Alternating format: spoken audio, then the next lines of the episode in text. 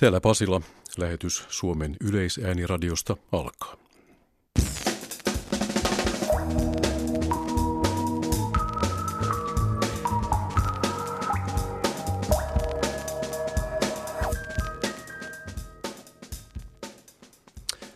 Tänään kultakuumeessa on tarjolla puhuttuja ja ei puhuttuja ääniä eli, ääniä, eli lähetys on jossain määrin radiofoninen ja kenties radiogeeninen.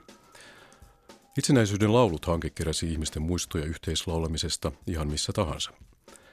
Kauheat lapset näytelmä pohtii, onko lapsuudella ja aikuisuudella oikeastaan mitään eroa. Jutussa on myös paloja näytelmän äänimaailmasta. Turun Väinö Aaltosen museossa on tarjolla laulu, äh, anteeksi, taulujen lisäksi livemusiikkia ja liikettä.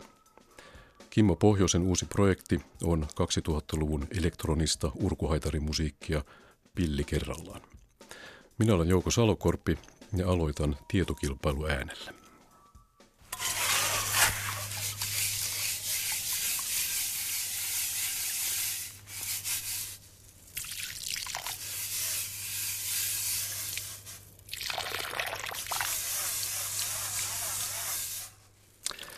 Tervetuloa lähetykseen Taideyliopiston Sibelius Akatemian professori Heikki Uimonen. Sinä olet täällä studiossa, koska puhumme seuraavan vajaan parikymmentä minuuttia muuttuvat suomalaiset äänimaisemat tutkimuksesta ja siitä kertovasta samanimisestä kirjasta. Ja jos osaat vastata oikein, mikä tuo äskeinen ääni oli, saat luvan lyhyesti kertoa, mikä tämä tutkimus on. Jos et osaa vastata, saat silti kertoa vaikea, vaikeaseen tilanteeseen laitoit. Tota, siinä hiotaan jotakin ja siinä on vettä mukana, niin todennäköisesti siinä on jonkinlaista terottamisesta. Eipä se ollutkaan, se on matonpesu itse asiassa. Eipä, se... eipä se ollutkaan, se oli kullan huudantaa vastaan. No niin, tämähän on... Saat silti kertoa. Hienoa, kiitoksia. Ei, ei kuulu elämän piiriin, niin en, en osannut... No herra, jos tästä on kulta kuuma. niin, Tuota, mutta siis asiaan muuttuvat suomalaiset äänimaisemat oli tällainen valtakunnallinen keruu, keruu ja kirjoituskilpailu. Järjestettiin 2014, aloitettiin keräämään ääniä ja päätimme sen vuoden 2015 keväällä. Kerättiin kuvauksia ja huomioita ääniympäristöstä Suomen maantieteellisten rajojen sisäpuolelta. Sen jälkeen tallennettiin niitä ihmisten kanssa, jotka oli osallistunut tähän keruuseen ja kysyimme hänet ja sitten haastateltiin samalla samalla siinä yhteydessä heidän suhdettaan siihen ääneen selvitettiin. Ja, ja se oli varsin onnistunut. Saatiin 1200 tekstiä tai ehdotusta muuttuvista suomalaista ääni, äänimaisemista. Kirjoittajia oli 188 kappaletta yhteensä. Ja varsin kattavasti myös eri-ikäisiltä kirjoittajilta. Että siinä oli, oli sitten lapsista vanhuksiin eri puolilla Suomea, Suomea mukana. Ja sanoa vielä, että mistä puhutaan, kun puhutaan äänimaisesta, äänimaisemasta, sanan suomennos? Se tarkoittaa, äänimaisema tarkoittaa koettua ja ymmärrettyä ääniympäristöä. Tämä on yleensä siihen liittyy, liittyy vahvasti se, että kuinka ihminen kokee ja mitkä ne kulttuuriset merkitykset, joita tiettyihin ympäristöääniin liitetään, niin silloin puhutaan äänimaisemasta. Ylipäänsä jos ääni, puhutaan äänistä, niin voidaan puhua, käyttää termiä ääniympäristö. No mitä tämä tutkimus kertoi suomalaista äänimaisemasta? Jos tämä vähän voi olla hieman lavea kysymys, mutta koita vastata. No mä yritän. Tota, se, mitä, mitä me nyt tämän aineiston perusteella nyt, kun sitä, sitä tutkijakollegoiden kanssa analysoitiin, niin kyllähän sinne aika vahvasti kuuluu, kuuluu työkalujen ja ympäristön muutos ja digitalisoituminen tietysti aika vahvasti. Tallennettu ääni on hyvin mielenkiintoinen. Tallennettu ääni tietysti on muokannut suomalaista äänimaisemaa jo vuodesta 1929 jopa ennen sitä, kun gramofonit yleistyivät. Että eihän se sinänsä uusi asia ole, mutta tietysti ne musiikin muodot on niin varsin moninaisia tänään verrattuna, verrattuna siihen aikaisempaan, aikaisempiin aikoihin.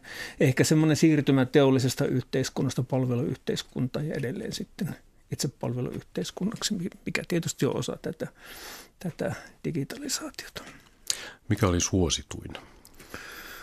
Oh, sitä on vaikea sanoa. Se, se oli varsin monityyppisiä ja monenlaisia. Ihmiset kirjoittaa henkilökohtaisia muistoja, niin, niin niitä ei oikein sillä tavalla voi äh, ikään kuin äänestyksenomaisesti laittaa paremmuusjärjestykseen. Et, et joitakin sellaisia samantyyppisiä, samantyyppisiä tai samanoloisia muistelmia oli sitten, jos oli hyvin vahvoja sukupolvikokemuksia, niin kuin esimerkiksi sota-aika ja tällaisia, niin siellä, siellä oli kyllä hyvin, hyvin pysäyttäviä tekstejä siellä, siellä seassa.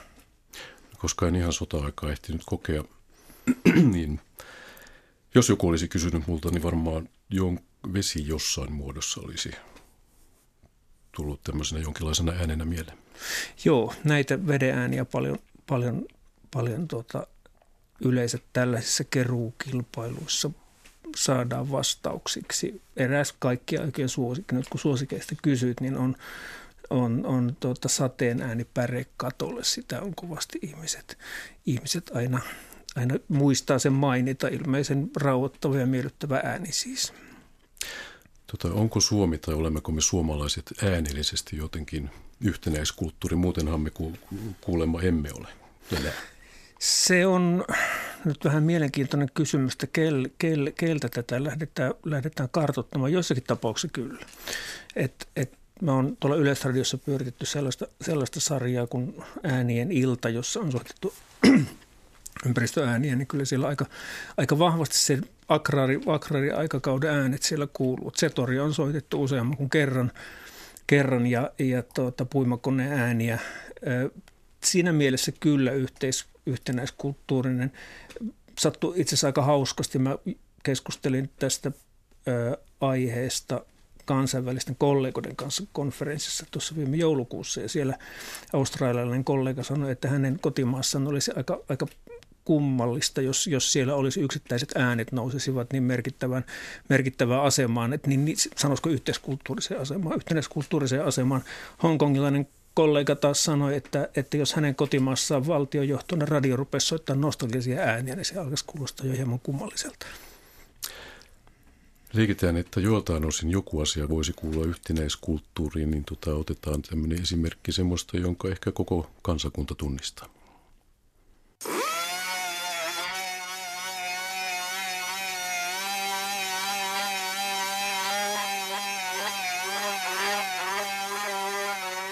Pois, pois, pois, pois, pois, pois.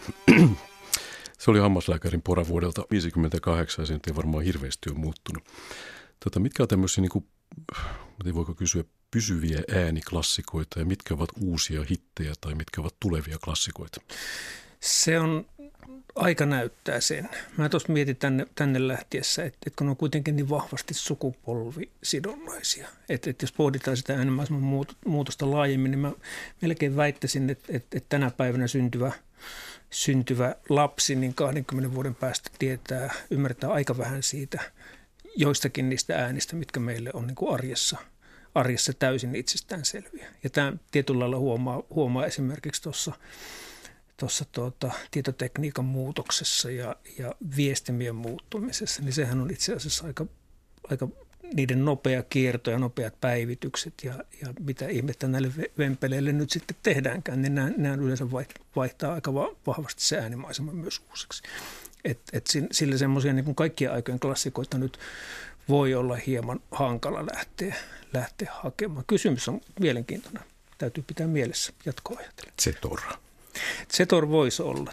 Toivottavasti Zetor. Se on hyvin, hyvin sellainen tuota, inhimillinen siinä, siinä omassa Zetoriudessaan.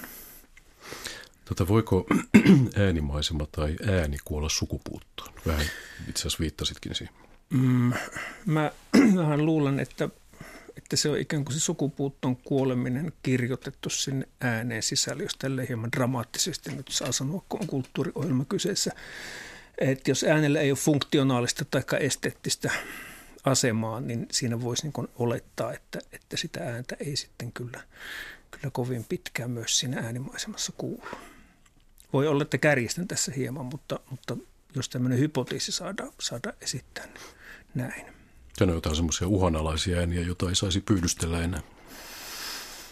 Öö, mä melkein sanoin sitä arkipäivän äänet äänet, joita otetaan itsestään selvänä. Äänet, jotka otetaan itsestään selvänä. Et, et, et tämä, tämä klassikkohan on tietysti modeemi, josta, joka oli muutaman vuoden ilonamme tässä ja, ja, ja nyt sitä ei ääntä ole sinänsä enää kuultavissa juurikaan missään. En sillä, että mä kaipaisin modernia ääntä hirveästi, mutta, mutta se on itse asiassa hyvä esimerkki siitä, kuinka, kuinka se arkipäivän äänimaisema muuttuu. Ja, ja tämä on myös se yksi syy, minkä takia me ruvettiin muuttuvia suomalaisia äänimaisemia tekemään, koska se on tulevaisuudessa ja jatkossa tutkijoille varsin, varsin tuota, tärkeää materiaalia, mitä sieltä saadaan arjen elämisestä. Niitä on myös tämmöinen, tämmöinen tapa, tapa hahmottaa historiaa ja antropologiaa ja tätä ei ole vaan niin kuin istutte jossain ja kuuntelette vähän soundia. Joo, näinhän sitä tähän, tähän syytökseen sitä on saanut monta kertaa vastata. Tämä ei ollut syytös. Mutta tota, jos aihetta lähtee sitten, sitten pohtimaan pohtimaan taas niin kuin eri tieteenalojen näkökulmasta, niin sieltä löytyy niin kuin historian tutkelu paljon tekemistä ääniantropologeille, niin kuin tuossa sanoit, äänimaiseman tutkimukselle ja, ja näin päin pois. Että se, on, se on hyvin, hyvin laaja se alue. Otetaan seuraavaksi ääninäyte tämmöistä ei niin katoavasta kansanperinteestä ja joku kuulija tämän saattaa jopa tunnistaa.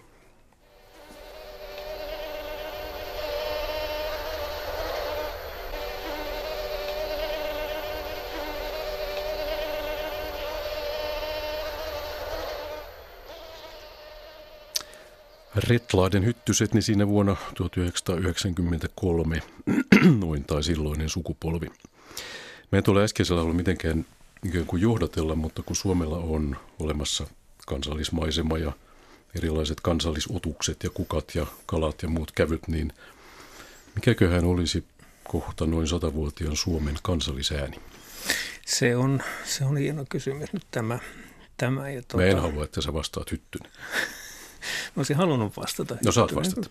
Laitetaan, laitetaan se hyttynen. Se tietysti sekin vähän riippuu, että minkälainen kesä on. Että, että tota niin, mutta, mutta lähtökohtaisesti niin ehkä pitäisi pohtia myös, minkä takia tällaista, tällaista äänestystä ruvettaisiin järjestämään tai tällaista ääntä lähdettäisiin hakemaan.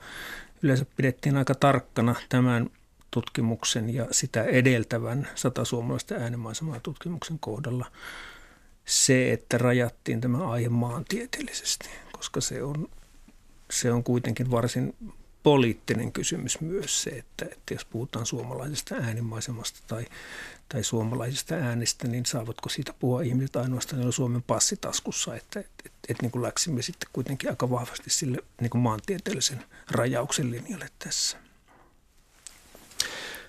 No miksi ihmisen ylipäätään pitäisi kiinnittää huomiota tämmöisiin äänimaisemiin, kun se ihminen tuolla käppäilee erilaisissa suhinoissa ja kolinoissa, ostareilla ja aavikoilla? No siinä on oikeastaan kolmekin, kolmekin syytä. Ensimmäinen on tietysti poliittinen. Hyvä, hyvät syyt on poliittisia yleensä, poliittiset syyt on hyviä syitä. 60-luvun ympäristöherätyksen myötä itse asiassa syntyi koko äänimaisema ajattelu ja sen takia sitä kutsutaan myös tämmöisellä termillä kuin akustinen ekologia, joka ehkä enemmän kertoo omasta ajastaan kuin termi, termin sisällöstä, mutta mut siinä oli niin kuin pohjalla ajatus siitä, että jos ihmiset oppii kuuntelemaan ympäristöä, niin kansalliset myös aktivoivat, aktivoituvat siinä huolehtimaan omasta ääniympäristöstä. Eli tämä on niin kuin lähtökohtaisesti tämmöinen demokratisoitumiseen ja tämmöiseen kansallisosallistumiseen liittyvä yksi syy, minkä takia pitäisi pitäisi kuunnella. Toinen syy on selkeästi tiedollinen ja ehkä voisiko sinne jopa puhua tämmöisestä niin kuin maailma, maailmasuhteesta tai suhteesta maailmaa, koska äänet kuitenkin kertoo aika paljon ympäröivästä kulttuurista ihan samalla tavalla kuin musiikki tai, tai muut, muut kulttuuri ilmiöt, ja ne voidaan sitten lähteä pohtimaan, että minkä takia tietyt äänet on sallittuja, minkä takia tietyt äänet kielletään, mikä on niin kulttuurissa semmoiset asiat, jotka määrittää näitä, näitä, näitä teki, tekijöitä. Ja tietysti viimeinen syy on esteettinen. Minusta maailmassa on paljon erityyppisiä tiloja ja arkkitehtonisia ratkaisuja ja paikkoja, joita kuunnellessa tulee, tulee varsin hyvälle mielelle ja tietysti on niitä, niitä toisen tyyppisiäkin tiloja. Mutta siis lähinnä nämä kolme nyt mä sitten siinä näkisin, että minkä takia sitä äänimaisemaa kannattaa kuunnella. Mä mietin omia tämmöisiä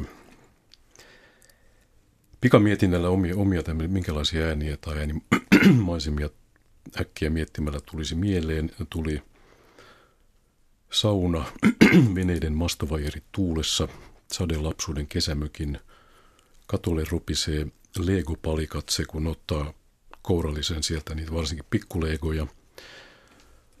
Isoisän asunnossa 60-luvun Tampereella. Siinä oli lähellä ratapiha, jossa veturit meni öiseen, oli tosi pelottavia. TV-sarja 24 CTUn toimiston puhelinääni.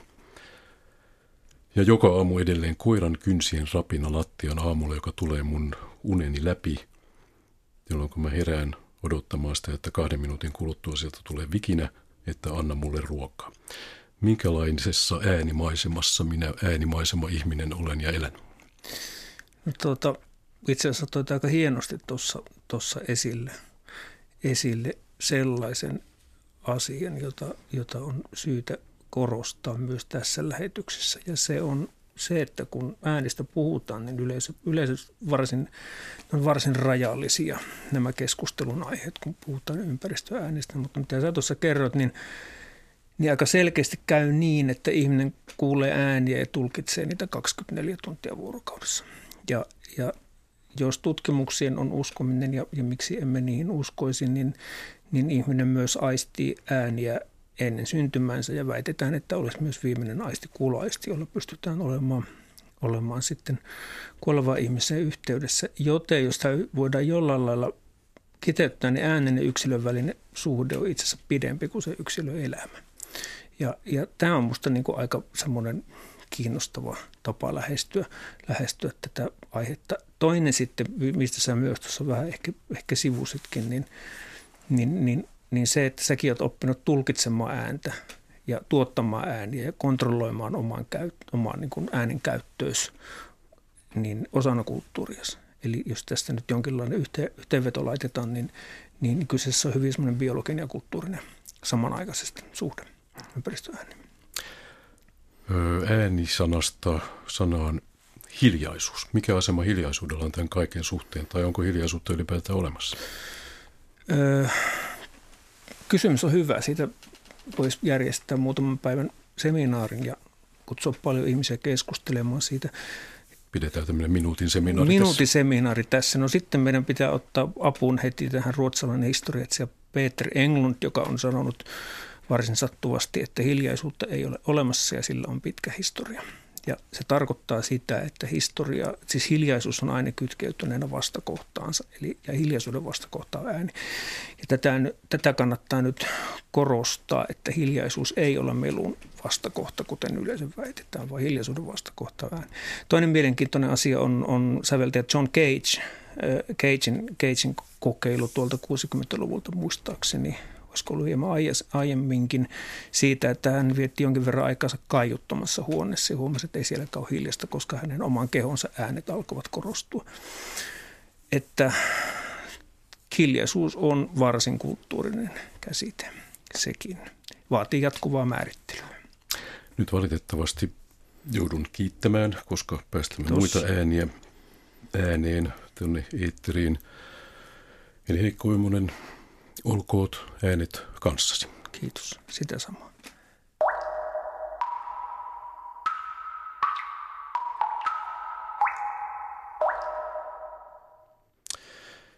Ja sitten niin sanotusti muihin aiheisiin. Anna Viitala kirjoitti ja ohjasi helsinkiläisen Takomoteatterin näytelmän Kauheat lapset, jossa on ripaus Jean Cocteau'n klassikoteosta Kauheat kakarat, vähän autiotalon kaikuja – ja koteihinsa linnoittautuneiden vanhempien lasten elämää. Näytelmä pohtii, mihin lapsuus loppuu vai onko aikuisuus pelkkä illuusio, ja tämä sisältää myös sallitun määrän kvanttifysiikkaa.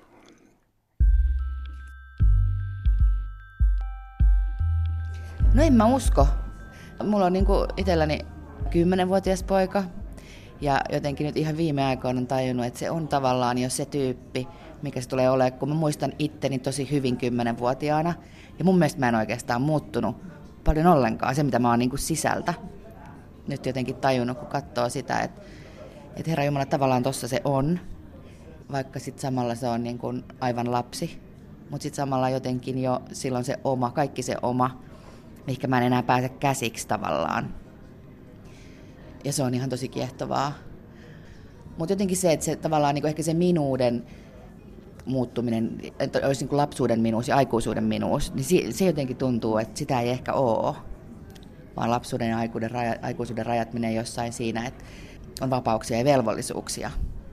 ja niin kuin kykyä ottaa vastuuta ehkä asioista. Semmoinen niin kuin ehkä sisäinen minuus, niin mä en usko, että on olemassa sellaista aikuisuutta. Ainakaan mulle ei ole vielä tullut sitä.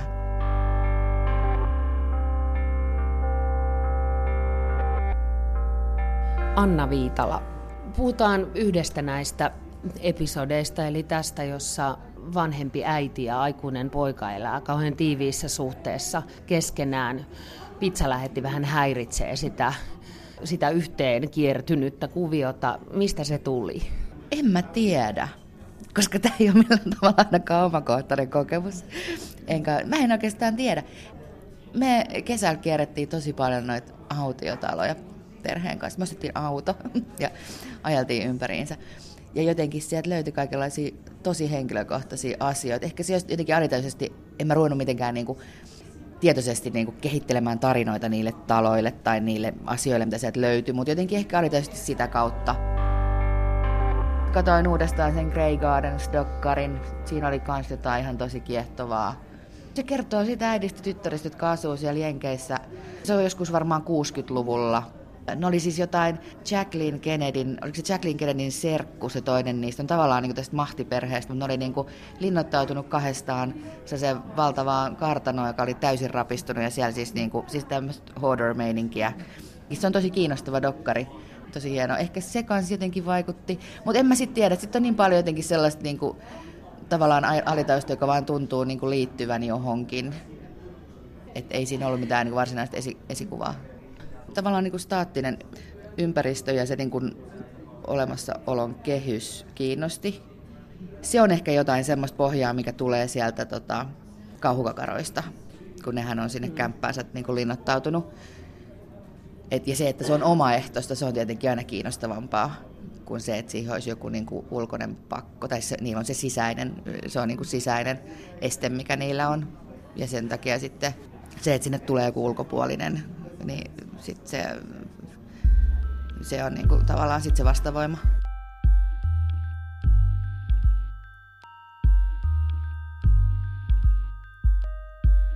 M- miten sä keräät sen tarinan? En mä tiedä, musta tuntuu, että ne on tosi intuitiivisia prosesseja.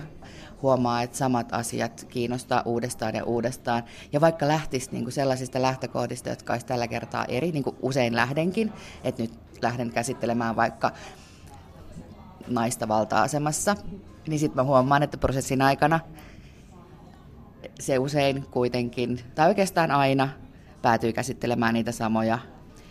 Et tuntuu, että on niin kuin kahdenlaisia ehkä teatterin tekijöitä, että on niin kuin sellaisia yhteiskunnallisia, jotka käsittelee niin kuin tosi ajankohtaisia yhteiskunnallisia asioita ja aiheita. Ja sitten on niin kuin niitä, jotka käsittelee ehkä sellaisia niin kuin perusihmisyyden kysymyksiä, niin vaikka musta olisi tosi ihanaa olla se yhteiskunnallinen tekijä, niin, ja monesti saata lähteä niistä lähtökohdista, niin mä huomaan kuitenkin aina jotenkin päätyväni sinne rakkauden, kuoleman, muistin, ajan niin kuin viidakkoon. Että sieltä sitten niin kuin löytyy sit lopulta se, mistä tulee se teos. Kauheat lapset käsittelee tilanteita, joissa ne ihmiset on jotenkin kummallisilla rajapinnoilla. Sanoitkin jossain, että sinua kiinnostaa niiden ihmisten välinen dynamiikka.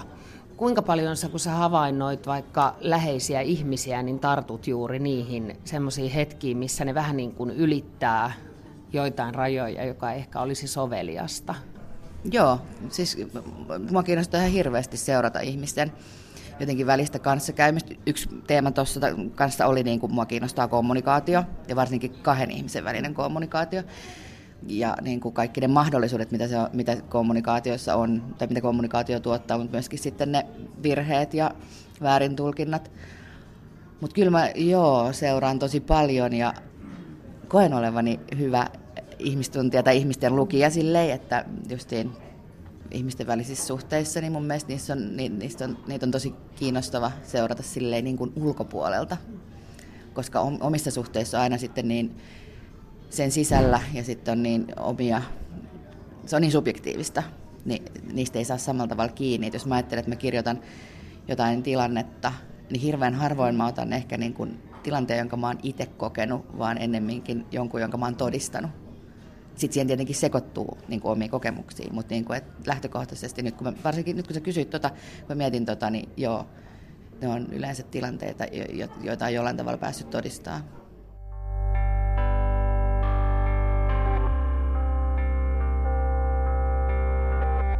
Anna Viitala. Sitten mä kysyn asian, josta mä en itse ymmärrä juuri mitään, mutta ystäväni, jonka kanssa kävin katsomassa sen näytelmän, niin jotenkin sanoi nopeasti sen jälkeen, että siinähän oli myös kvanttifysiikkaa. Joo. siinä, on se, siinä on se matemaattinen jakso. Se kiehtoo myös. En ole koskaan ollut mikään erityinen matikka-ihminen.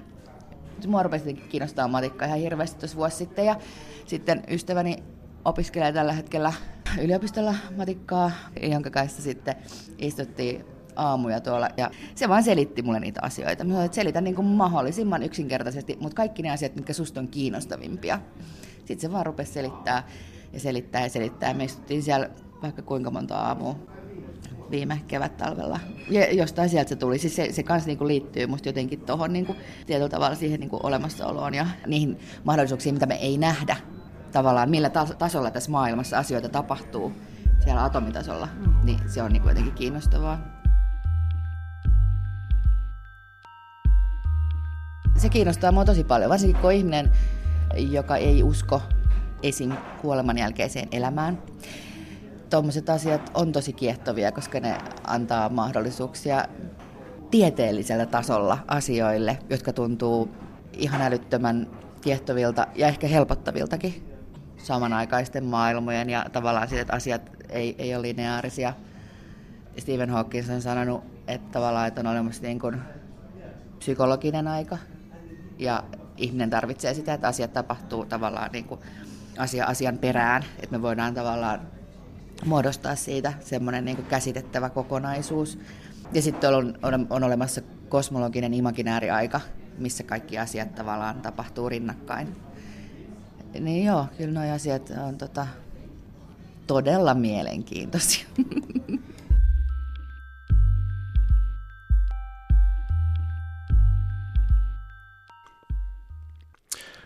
Dramaturgiaohjaaja Anna Viitala haastatteli Anna Tulusta.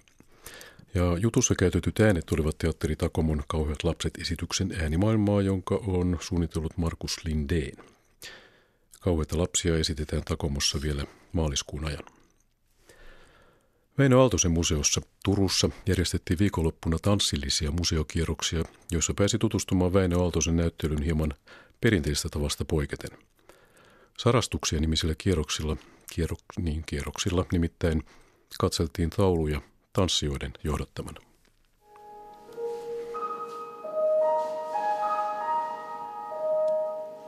Tässä kierroksella tosiaan kuljettiin ympäri tätä Väinö Aaltosen näyttelyä ja siellä oli tanssia, oli pianomusiikkia, oli teatteria, puhetta, välillä oli ihan hiljasta. Koreografi tanssia Maria Nurmela, mitä tanssi tuo lisää taidemuseokokemukseen? Tämä teos tuo ehkä varmasti eläväksi Väinön teoksia, niiden henkeä, niiden tarinoita ja ehkä myöskin kuuluvin Väinön äänen. Toivomme niin. Ja tavallaan osa tästä teoksesta perustuu myös, tai teksti, mikä, mikä on, pohjautuu siis Väinön sisarillensa kirjoittamiin kirjeisiin. Eli tämä on fiktiivinen, mutta tässä on myös paljon niin kuin Väinön elämää mukana. Olen juuri pääsemässä oikein tod- todellisen loistovireeseen työskentelyssäni. Oikein semmoiseen todellisen inspiraation. Enkä ole ehtinyt sotaa oikein ajatellakaan niin, että se taitaa olla rauhan merkki. Eero Heikki Puustinen, sinä olet tässä Väinö Aaltosen roolissa. Minkälainen projekti tämä on sulle ollut? Tämä on ollut mulle kestollisesti tämmöinen kahden kuukauden kova rutistus ja tämä on tanssillinen museokierros.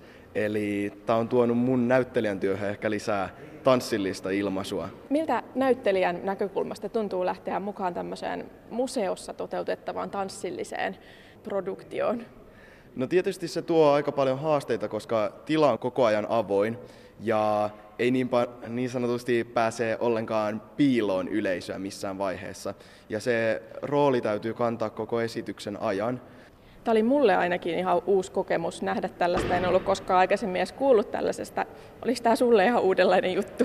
Juu, todellakin ihan uudenlainen juttu ja varmasti aika monelle muullekin. En usko, että tällaisia kierroksia ihan hirveästi ollut, mutta tota, kun tehdään uutta, niin silloin tehdään uutta täysillä ja näytetään kunnolla esimerkkiä, ties vaikka sitten tulisi tämmöisiä kierroksia enemmänkin.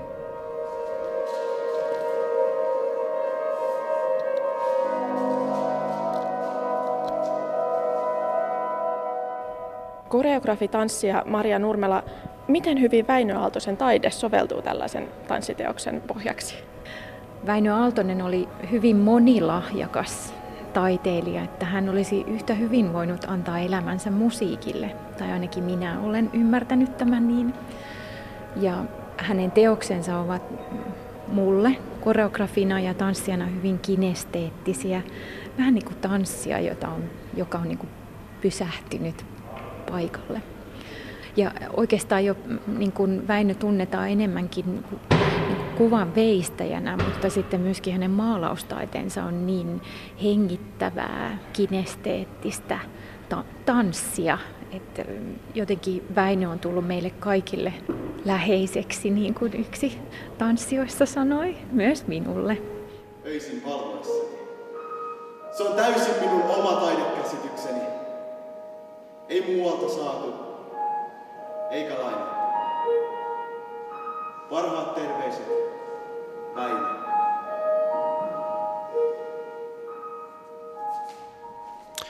Ja toimittaja äskeisessä oli Paula Koskinen. Jos tämmöinen kierros alkoi kiinnostaa, niin näitä tanssillisia kierroksia järjestetään Väinö Aaltoisen museossa vielä ensi viikonloppuna ja siis Turussa. Muistikuva Finlandia-talosta vuonna 1995. Tom Jones tulee keikan lopuksi lavalle kädessään lätkämailla, jossa on Suomen lippu. Ja vetää sen biisin, joka oli vuoden 1995 lätkän suomalaisen MM-kullan The Biisi. Talon vaksien kauhuksi täysi sali nousi penkeille seisomaan ja me kaikki lauloimme yhdessä Tompan kanssa. No se siitä. Itsenäisyyden laulut on Helsingin kaupunginmuseon ja musiikkiarkisto Japan yhteistyöhanke, jossa kerättiin suomalaisten muistoja ja mielikuvia lauluista ja nimenomaan tämmöistä yhteislaulutilanteista, joita on vuosikymmenten mittaan laulettu koulussa ja kapakassa, kirkossa ja kotona, keikoilla ja konserteissa ja ties missä. Tutkija Jeri Jäppinen Helsingin kaupunginmuseosta, olkaa hyvä. Heti kun tuo idea heitettiin ilmoille, sitä innostuttiin kovasti ja katsottiin, että se aivan loistavasti istuu tähän juhlavuoden teemaan, eli yhdessä. Ja sehän on hyvin monitasoisesti tuota yhdessä teemaa, eli ensin tuo, tuo aineisto kerättiin yhdessä yleisön kanssa, kysymys on yhteisten muistojen jakamisesta, ja sitten vielä se, miten sitä käytännössä toteutetaan yhdessä laulaen, niin siinähän hyvin monitasoisesti tuota yhdessä teemaa nostetaan esiin, ja tavallaan se nostaa senkin mielenkiintoisen kysymyksen esiin, että onko enää lauluja, jotka yhdistävät suomalaisia. Eli aikoinaan, kun kulttuuri oli varsin yhtenäinen, Samat laulut yhdistivät kaikenikäisiä ihmisiä. Aina 50-luvulle asti populaarimusiikki oli jokseenkin samaa niin vanhemmilla kuin lapsillakin. Ja sen takia tuota vanhemmista polvista niin löytyy siis sellaisia lauluja, jotka ovat tavattoman yleisesti osattuja. Eli siis se, että jokseenkin kaikki osaavat samat laulut. Ja se on mielenkiintoista, että nyt sitten kun kulttuuri on monella tavalla eriytynyt ja pirstautunut erilaisiin pienryhmiin, niin onko laulusta enää samalla tavalla suomalaisten yhdistäjäksi? Samoin tämä pätee kouluun. Eli aikaisemmin koulussa opetettiin tietyt laulut kaikille. Sitä, se oli osa koulun laulun opetusta, että haluttiin luoda tällainen eräänlainen yhteinen laulusto suomalaisille. Ja sekin nyt sitten peruskouluaikana hajautunut ja pirstaloitunut, ja nyt aletaan olla tilanteessa, että on vain enää hyvin vähän lauluja, joita voi olettaa olevan kaikille tuttuja.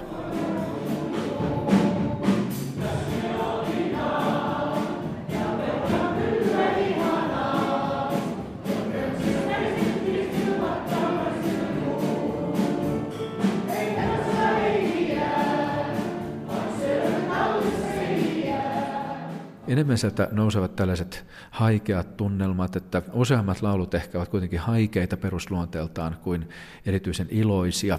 Ja että lähinnä vanhemmilta ajoilta löysit tällaisia hilpeitä lauluja, ja sitten mitä lähemmäs nykyaikaa tulee sitä synkemmäksi menoa muuttuu. että, että oli siellä hilpeitäkin lauluja, mutta ne ovat jääneet jotenkin jalkoihin. Että kuvaava on se, että 70-luvulta aivan kärkeen nousi Lumiteki enkelin eteiseen, jota synkempää laulua on vaikea löytää.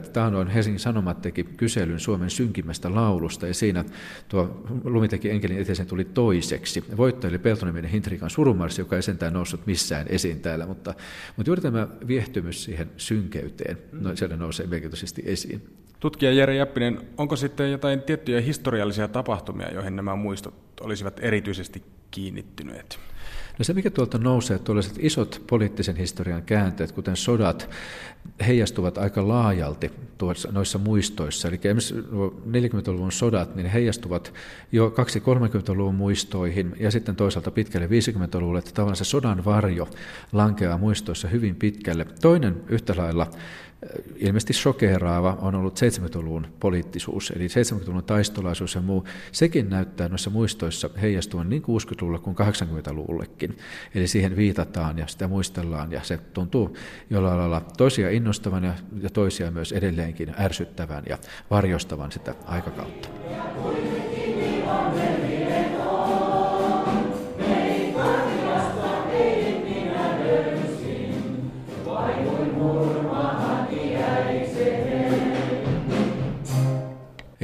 Ihan sitä vuosikymmen vuosikymmeneltä kyllä ne kärkeen nousseet laulut olivat enemmän tai vähemmän populaarimusiikkia, eri aikojen suosikkilauluja.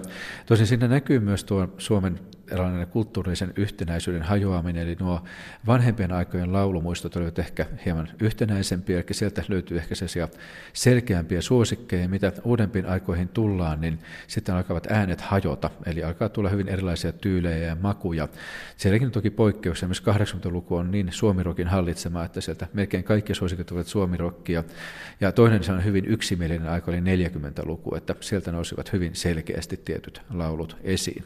Nythän täytyy muistaa, että me, tämä kysely tehtiin myös niille, jotka eivät ole eläneet jollakin tietyllä menneisyyden vuosikymmenellä. Meitä kiinnosti myös se, että näille myöhemmin syntyneiden mielikuvat vanhemmista vuosikymmenistä ja mitkä laulut niihin liittyvät, että sitä olisi mitään kiinnostavaa tutkia, että miten ne poikkeavat silloin eläneiden muistoista. Kyllä, kyllä. No, tämähän on nyt mallikirja esimerkki tällaisesta joukkoistamisesta kaiketi. No, se on tietysti nykyään varsin yleistä, että yleisöltä kysytään asioita, eli halutaan saada tällainen ihmisten oma ääni, omat muistot ja mielipiteet esiin. Sehän on museoissa nykyään ihan tätä päivää, paljon kysytään yleisöltä.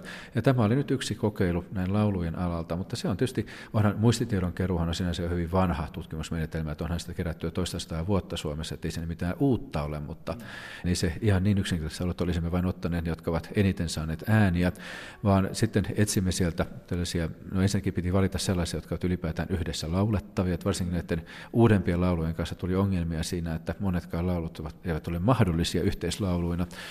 Ja tuon vanhemman ajan osalta myös pyrimme löytämään sellaisia lauluja, jotka aivan erityisesti kuvaavat aikaansa. Eli sellaisia, joissa on jonkinlainen kytkös siihen historialliseen kehitykseen, siihen historialliseen tilanteeseen, jossa ne ovat syntyneet, joiden kautta voi kertoa enemmän Suomen muutoksista eri aikoina. Eli siinä mielessä teimme kyllä siinä tätä kuratointia, kun rakensimme tuota lauluiltaa.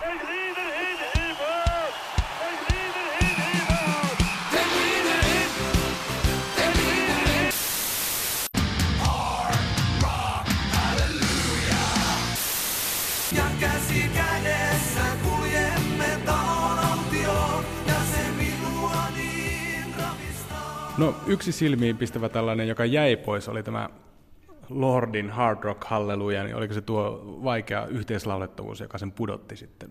No kyllä, nimenomaan. Eli siis se, että niin se on ihan hauska laulu kuunnella, mutta kuvitelkaa nyt sitten, että semmoinen niin eläkeläisvoittoinen porukka jatsyhtyön säistyksellä vetää Hard Rock Hallelujaa, niin ei se, se ei ihan välttämättä toimi. Ja samoin yksi suosikki mainita Daruden Sandstorm tippui ihan siitä syystä, että siinä oli ensimmäistäkään sanaa. Mutta entäpä sitten tämä itsenäisyyden juhlavuoden tällainen aiheuttama seuraus, onko tässä nyt erityisen tällaisia Suomen itsenäisyyttä korostavia lauluja valikoitunut sitten näihin ohjelmiin ja lauluiltoihin? No ehkä se näkyy hauskasti kaksoisvalotuksella, että toisaalta osalla vastaajista tuo itsenäisyyden juhlavuosi on hyvin vahvasti vaikuttanut tähän vastaamiseen, ja siellä on oltu varsinkin vanhempien aikojen osalta hyvin isänmaallisia, ja siellä sanotaan, että yksi yleisimmin mainittuja lauluja pitkin matkaa on Finlandia, ja monet muut isänmaalliset laulut putkahtelevat sieltä täältä, mutta hauskasti vaikuttaa myös käänteisesti, eli siis osalla ihmisistä on nimenomaan tarkoitus ta- tavoitteena korostaa näitä suomalaisuuden rujoja puolia, eli suomalaisilla on mielenkiintoinen suhde omaan maahansa ja isänmaallisuuteen, että me mielellämme laulamme ja kerromme synkkiä tarinoita Suomesta, mitä synkempi sitä todempi. Ja monet näistä suosikkilauluista ovat nimenomaan niitä kaikkein synkimpiä suomalaisuuden kuvia. Esimerkiksi niin vaikkapa Irvin Gurmanin Ryysyranta oli suuri suosikki, toinen on Epu Normaali murheellisten laulujen maa, joka nousee siellä hyvin vahvasti esiin. Ja nimenomaan monet korostavat sitä, että nämä laulut kertovat aidomman ja todemman kuvan Suomesta. Eli ei sieltä pelkkää puhkuvaa isänmaallisuutta noussut, vaan pikemminkin päinvastoin. Sellainen kaksoisvalotus, sellainen kahdesta eri, monesta eri suunnasta katsotaan, ja kyllä sieltä nousi aika paljon sellaisia ihan henkilökohtaisia nuoruuden muistoja ja sellaista ajan iskelmää ja muuta, joka nyt ei ole mitenkään erityisen isänmaallista, mutta itse asiassa suurin osa sitä musiikista, joka nousi korkealla, on kuitenkin suomalaista alkuperältään, tai ainakin suomeksi laulettua, ja se kertoo suomalaisesta populaarimusiikista yleisemmin, että Suomessa hyvin kauan on pidetty suomeksi lauletusta musiikista. Tyylit ovat vaihdelleet, mutta silti suomeksi laulettu musiikki on Suomessa edelleen hyvin suosittua. Tutkija Jeri Jäppistä haastatteli Eero Koski. Kimmo Pohjonen on harmonikkataiteilija ja säveltäjä, joka tekee joskus, miten tuo nyt sanoisi, outoja juttuja. Nyt hän on äänittänyt Kölnin tuomiokirkon jokaisen urkupillin yksi kerrallaan ja tuupannut ne harmonikkaansa. Tämän enempää en osaa tästä sanoa, mutta ei mun oikeastaan tarvitsekaan, sillä Niina Mäkeläinen kävi tapaamassa Kimmo Pohjosta tämän työhuoneella Helsingissä. Mulla on se käsitys, että sä olet kehittänyt uuden soittimen, niin mikä se on? No tässä on syntynyt uusi soitin sävellyksen kylkiäisinä. Pakko kertoa ensin vähän taustaa tähän, tähän itse projektiin. Eli siis mä olin Köln Philharmonian konserttisalissa 2014 esiintymässä ja sitten siinä yhteydessä niiden, niiden taiteellinen johtaja näytti sen salin isoja urkuja ja sanoi mulle, että Kimmo, että keksit sä jotain näille, että kun täällä on mielettömän iso turut, mutta kun näitä ei oikein käytetä. Ja sitten mä katsoin niitä urkuja ja katsoin, että onpas järjettömän hieno soiti. Ja sitten yhtäkkiä lausuin sille jotenkin sitä vähän mielijohteesta, että mä voisin sämplätä nuo urut ja tehdä niin kuin sävellyksen, missä mä käyttäisin noita urkusämplejä ja sitten näitä urkuja. No mitä tämä, täytyy heti selittää, mitä tämä sämplääminen tarkoittaa, koska aika, aika harva ihminen tajuaa. Käytännössä me mentiin äh, mun äänisuunnittelija Tuomas Norvion kanssa takaisin sitten vuoden kuluttua sinne Kölniin, koska ne yllätys yllätys osti tämän ajatuksen. Niin, niin mentiin sinne ja äänitettiin kaikki urkupillit erikseen. Niitähän on satoja, ihan järjetön määrä sinne painettiin yhtä c ja sitten seuraavaa ääntä ja aina se 10 sekunnin ääniä erikseen eri äänikirjastosta. Sitten niin valtava äänikirjasto niitä. Ja sen jälkeen sitten mä tulin tänne Suomeen ja rupesin testaamaan, että mä ohjelmoin niitä samoja urkusämplejä sillä tavalla, että mä soitan, ne on ohjelmoitu tänne harmonikan koskettimille. Joten ikään kuin mä aloin tällaista niin kuin luomaan tällaista elektronista harmonikkaurkua. Tässä on se, sillä hauska asia, ensinnäkin pari asiaa, että, että kun mä ohjelmoin sen samplen tuohon harmonikan näppäimelle, niin sitten se sama sample soi siinä, mutta se ei välttämättä aina toimi. Että uruthan on monimutkainen instrumentti, jossa äänet resonoi keskenänsä, eli siinä täytyy tehdä tosi paljon erilaisia testejä ja välillä, välillä mä tein viikon jotain soundia ja ei syntynyt mitään, välillä joku syntyi tosi nopeastikin. Mutta erilaisten kokeilujen kautta sitten pikkuhiljaa mä sain äh, tuossa toimimaan urkuäänikertoja mun harmonikan kautta ja Tämän teoksen sävellyksen nimi on siis Ultra Organ. Se on 70 minuutin säveltys, sävellys harmonikkaudulle ja kirkkouduille ja elektroniikalle. Ja tuossa sävellyksessä mä käytän 25 erilaista soundia, jonka sisällä on erilaisia urkuääniä, eri äänikertoja. Tämä on vähän sitä teknistä tietysti vaikea ehkä niin kuin ymmärtää normaalin kuulijan, mutta kun uruissa on äänikertoja, vedellään tappeja, niin mä vaihdan mun jalkapolkimilla käyttäen tietynlaisia samanlaisia äänikertoja, että mä saan tuolta harmonikasta erilaisia äänikertoja, ja ne kaikki on, suurin osa niistä on äänitetty Köllin Vilharmonian uruista. Ja nehän on silloin elektronisia ääniä. Ja nyt tässä sävellyksessä tavallaan lähtökohta on ollut, että miten yhdistää akustinen kirkkourku ja elektroninen kirkkourku yhdessä. Ja se on se lopullinen tuotos. Pyrkii justiin tänne elektroni, elektronisen ja akustisen niin kuin äänimaailman synteesiin. Ja siitä syntyy niin kuin musiikkia, jota, joka mun mielestä tuo niin kuin täysin uutta väriä urkujen soittoon yleensä siihen teokseen ja, ja toivottavasti myös ihan urkusävellykseen, koska se on tietysti 70, 70 minuutin sävellys, joka on, jota on tässä pari vuotta myös veivattu. Ja tämän kylkiäisenä sitten on tavallaan, niin kun mulla on muodostunut soitin, jota mä kutsun nimellä urkuharmonikka. Mä oon mun harmonikan kanssa nyt viimeiset 20 vuotta toiminut ja käyttänyt sen kanssa elektroniikkaa. Ja, ja tavallaan tämä ei ole syntynyt niin kuin ihan hetkessä tämä ajatus, että mä olen aikaisemmin tuohon sämplännyt itse tätä harmonikkaa. Eli se tarkoittaa käytännössä vaikka sitä, että mä soitan harmonikasta jonkun äänen ja äänitän sen ja sitten mä ohjelmoin sen saman äänen siihen samaan kohtaan, jolloin se muuttuu elektroniseksi, jolloin mä voin prosessoida, mä voin muuttaa sen vaikka kaksi oktaavia alemmaksi. Ja sillä tavalla mä niin kun oon soittanut jo pitkään tällaista niin kun, äh, harmonikkaa, joka, jossa tämä sama maailma yhdistyy. Mutta, mutta nyt kun mulla on tämä urkuharmonikka, niin se on tavallaan tällainen kylkiäisenä nyt tässä muodostui sitten tällainen niin kuin, äh, soitin, jota mä tiedän, että ihan mä voin sanoa, että maailmanlaajuisesti mä en tiedä kenellä, kenelläkään, että olisi vastaavanlaista soitinta – Mä voin kohta soittaa muutamia ääninäytteitä, missä mä voin antaa muutamia esimerkkejä, niin se ehkä tietyllä tavalla vähän sitten niin kuin, niin kuin antaa paremman kuvan, mistä tässä on kysymys. No kuunnellaanko nyt niitä suosiolla? joo, kuunnellaan, kuunnellaan. mutta ei, tota, joo, mä, mä, tehdään pieni sessio, niin mä soitan sulle muutamia. Joo. Ja, niin, tota, ajattelin siis ehkä naanisti tätä soittimen toimintaperiaatetta vielä. Eli nyt tässä on niin kuin, tässä on nyt ihan normaali haitarin ääni. Sitten mä olen tehnyt, kehittänyt tämän haitarin systeemiin, millä mä kytken tämän haitarin pois päältä. Ja nyt mä otan samalla samoihin kohtiin, mä otan urkuäänen, joka on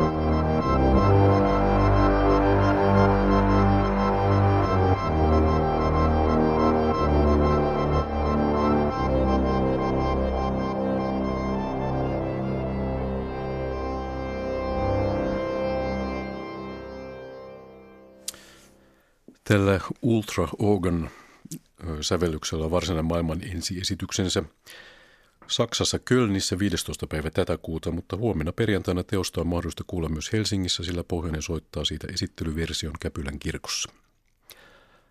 Tämä oli kutakuinkin tässä.